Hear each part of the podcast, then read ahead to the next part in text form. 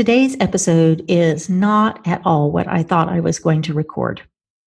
It's something that came about because I actually shared on social media something that I stuck into a folder and said, Oh, I'm going to use this as a trigger for a post or something later on. And then I totally forgot about. And when it actually was shared out into the world through my social media this week, my reaction to it was completely different than it was when I initially found it. And I really started to dig into that because I was kind of laughing at myself for basically making a 180 degree turn on what I thought and how I felt about it. So that's where I went this week was a little dive into a meme that I put out that simply said, don't play the what if game. Here we go. Welcome to the Born to be a Badass podcast, the show that tackles the subject of women and violence head on and shines the light on what women need to know and do to be safe. Here's your host, fourth degree black belt and self protection expert, Cynthia Jolicoeur Rude. Welcome to the Born to be a Badass podcast. I'm your host, Cynthia Jolicoeur Rude. Forbes magazine published a cool article in 2018 called The Genius of Asking What If Questions. Here's a section that caught my eye The Power of a What If. With a normal question, your brain quickly and transparently uses previous information, data, or situational experiences to concoct an acceptable answer. With a what if question, your brain usually holds no previous precedent, paradigm, or example to rely upon for an acceptable answer. So the answer leads to a different area of the brain. When this happens, we often say out loud, Great question. What if questions force us to imagine or create, often calling forth strong emotions. In another article from 2016 in the New York Times that was written by Warren Berger, Steve Quatrano of the nonprofit research group Right Question Institute is quoted. And he explains that the act of formulating questions enables us to organize our thinking around what we don't know. Berger observes that asking questions can help spark innovative ideas when some curious soul looks at the current problem and asks insightful questions about why that problem exists and how it might be tackled. Now, I believe that it's following the what if question with the how might I questions that transform speculation into possible solutions that we can take action on.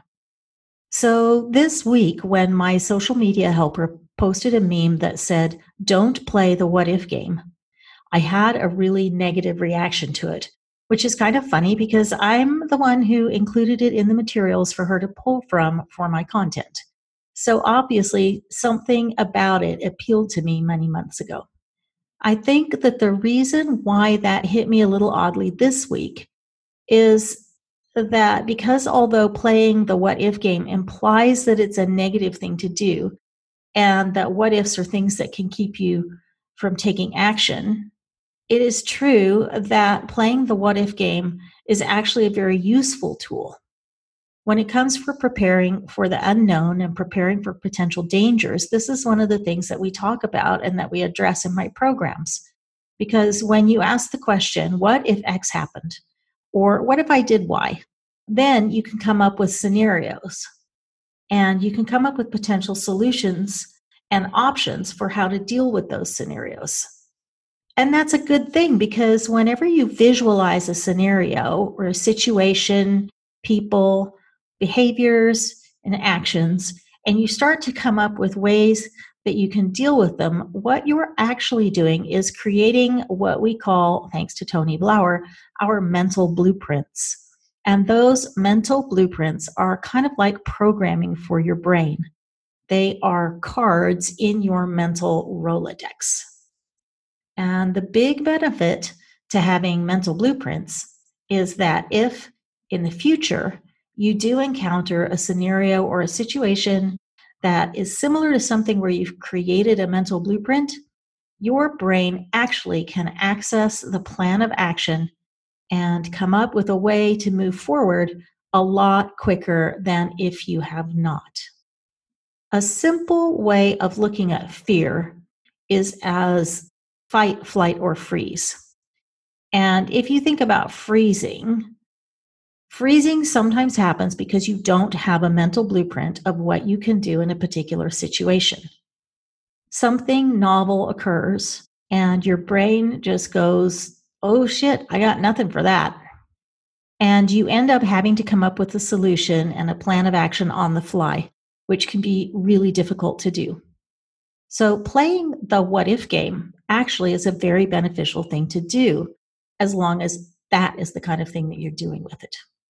If your version of the what if game is to come up with all of the possible ways that things could go wrong, you could get hurt, things could get broken, you might end up losing or failing, then that kind of what if game definitely can keep you frozen. And this ties into what Coach Tony Blauer talks about in his cycle of behavior and the concept of the fear loop. When you have negative beliefs and negative visualizations, you have expectations that are quite possibly, quite likely, actually, not based on truth or on reality. And then what happens is you get stuck, you get caught in a fear loop. And while you're in that fear loop, you're basically just stuck in a state of, boy, this can't be happening. This can't be real. There's nothing I can do. I'm doomed. There's no way I can win. There's no way I can get out. And for as long as you're stuck in that fear loop, you are not going to get out of the situation unless some external force intervenes and interrupts and basically saves you. Well, who among us wants to have to wait for the noble knight to come riding into the rescue? In fact, sometimes the knight in shining armor doesn't have a clue what to do in a situation, and it's way better if we are the ones who know how to save ourselves. What that means is that we have to resist the temptation of playing the negative what if game because all it does is create a sense of confusion. All it contributes to is us feeling paralyzed and incapable of solving problems. So, if you want to play the what if game, play it from the positive perspective. Now, you can really go overboard on this, and you can spend a lot of time playing the what if game on scenarios that are possible, but not very likely. They're not probable. And although there could be some benefit to that, because sometimes shit happens in our lives that is really out of left field, it's bizarre, weird, unexpected stuff that we never in a million years would have ever thought would happen. But if you have limited time or you want to hit the most important things first, spend time playing the what if game with the things that are the most likely things that you will have to deal with. So, for women, what would that look like? What if, as I am walking from my apartment to my bus stop, I get catcalled and harassed by a man on the sidewalk? What if that person isn't content to just hurl obnoxious words at me, but actually reaches out to touch me or starts to follow me? What if that same person tries to interact with me on multiple days in a row? What if that happens and there's nobody else around? What if that happens at night? What if that happens and he's not alone? He has a buddy with him. What if that happens and he has a truck or a van parked on the side of the road not very far away? What if that person tries to grab me from behind? What if that person grabs me by the hair? What if they try to drag me into a vehicle? Can you see how those are great scenarios to play the what if game with? Because you can, piece by piece, bit by bit, start to come up with some ideas about how you might handle those things. Another set of likely situations that you might want to play the what if game with are things like what if I go out on a date with somebody new and I feel really uncomfortable? What if I'm feeling uncomfortable because the person I've gone out with orders my food for me at the restaurant? What if that person is asking intrusive questions that I don't want to answer because it's too soon to divulge that kind of personal information to somebody who's basically a stranger? What if that person gets handsy or tries to touch me in a way that I don't want? What if it's happening in a restaurant? Or what if it's happening in a movie theater? What if it happens in a taxi? What if that person has picked me up in their vehicle and I think I'm dependent on them to get me home? Can you see how using the what if question there can help you come up with some ideas on how you might get yourself safely out of that situation, how you might set a boundary, and how you might deal with somebody who's behaving less than appropriately on a date? Another scenario that you might play this game with would be what if I've been in a relationship with somebody for a while, several months, say, and everything has been great? Everything's been wonderful. But today, something happens where we get into an altercation, we're in an argument, and he hits me or puts his hands around my throat or pushes me up against the wall and towers over me and threatens me verbally. Can you see the benefit of playing the what if game with that scenario and actually thinking about how you would handle that, what your options might be? There's so much more value to playing the what if game that way than there is to playing it negatively. If I'm going to play it negatively, it might uh, sound like this I'm really unhappy at my job. I don't like my place of work. I don't like my boss. I'm not getting paid what I think I'm worth. I'm bored. I'm not using my gifts and talents. I want to leave my job and I want to start my own business, doing something that I actually love, where I'm in control of my time, my energy, my tasks, my environment. That's a scenario that a lot of entrepreneurs that I know have gone through. If you're in that situation and you play the what if game negatively, where you're going to go could be something like this. What if nobody wants the products that I want to create? What if nobody wants to hire me? What if nobody's interested in my services? What if I can't make enough money to actually pay my bills? What if after six months I realize I made a big mistake? What if I'm really successful and all of a sudden I have more clients than I can actually handle? What if I need to create a new website and put the infrastructure in place to support my business and I have no idea how to do that? What if I can't find somebody to do all my back end stuff for me? What if I don't have the money to pay for somebody to do that work? What if I need a social media presence and I have no clue how to do that? What if I want to create an ad campaign or launch a product and I don't know how to do that and I try it and it flops? All of those kinds of questions can come up. And I'm not going to say that there's no value to them because there is. If you ask that what if question and you get scared and you decide that the prospects of being able to deal with the question are too big and that you're not equipped well enough to do it, and you let it stop you, that's not a good thing. But if you let that question and you let that apprehension guide you, and you let it help you recognize that there are some concerns, some questions, some issues that you maybe need to come up with a plan for before you make the leap, then that's a good thing. So, if one of your questions is, What if I don't make any money for six months? Then perhaps one of your possible solutions to that, one of your possible plans to mitigate that concern is I'm just going to wait to make the leap until I have six months of living expenses squirreled away in a separate bank account, just in case. Or maybe you make the decision okay, I'm going to let that be my motivator because I don't want to go six months without making enough to cover my living expenses. So I'm going to go all in. I'm going to go hard and I'm going to bust my ass so I don't get into that situation. And I'm going to do it without a safety net. If I end up short, I'll deal with that. Maybe there's some expenses I can cut. Maybe there's a way I can save some money and lower my living expenses for a while so that I have a little bit less risk there. Those are some of the ways that playing the what if game from a negative perspective actually can be beneficial. what are some other ways that asking yourself the question, what if, can be a useful tool? Asking what if allows you to try on potential ways of being, potential ways of acting, potential ways of interacting with somebody. It allows you to role play different ways to behave and to handle situations and allows you to basically pregame or rehearse or practice how something might go.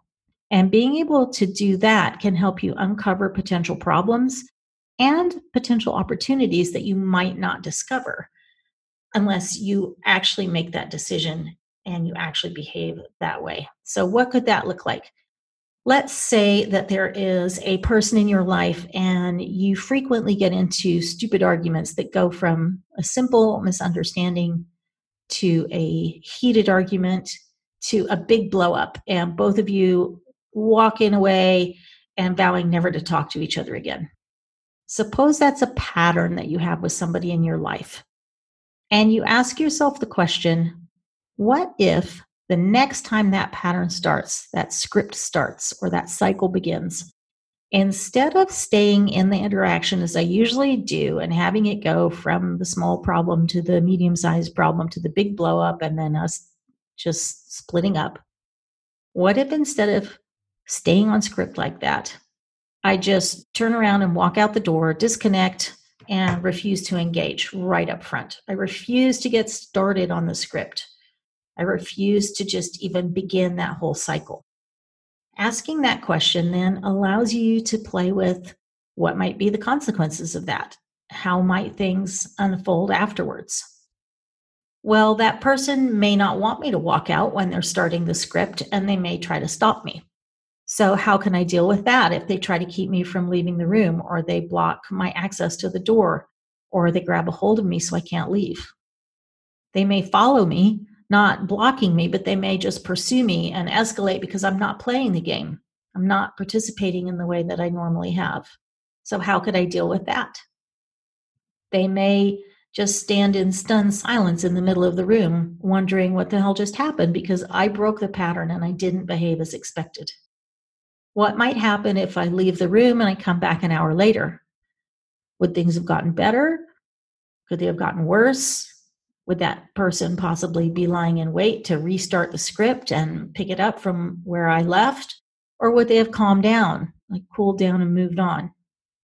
Can you see the value of using the what if question to try something out like that? Can you see how, if you perhaps role play that situation with another person who is safe to role play with, you might try on the experience of refusing to engage in what has become a habitual behavior and interaction? Well, why would you want to do that? I would do it because it's fucking uncomfortable sometimes to step outside of a groove that I've been in for a really long time. It can feel very scary and can feel super uncomfortable. So, if you get a chance to practice it a couple of times before you do it for real, then it'll be a lot more comfortable and a lot less terrifying when you actually do do it. But you'll never get there unless you ask yourself the question what if I change the script? What if I change how I behave in this particular scenario? And the really cool thing about that is that all it takes is for you to give yourself permission to ask the question and to allow yourself to try on some different ways of being, some different approaches, and some different decisions and behaviors. It doesn't mean you're committing to them for the rest of your life. It just means you're giving yourself permission to grow and to try some new things. So, what if you reframe the what if question from being something that takes you down a negative, constricting, and potentially fear generating path to something that can help you tap into your imagination and creativity and allow you to generate positive possible paths and outcomes to difficulties, obstacles, challenges, or threats that you might encounter. Don't you think that's pretty badass? I do. This has been the Born to Be a Badass podcast. Stay safe and be a badass. You've been listening to the Born to be a Badass podcast. Be sure to subscribe so that you don't miss a single episode, and be sure to share it with your friends. And while you're at it, please leave a rating and a review. Tune in regularly for more exciting insights and wisdom on women, violence, and safety. And until next time, embrace your inner badass.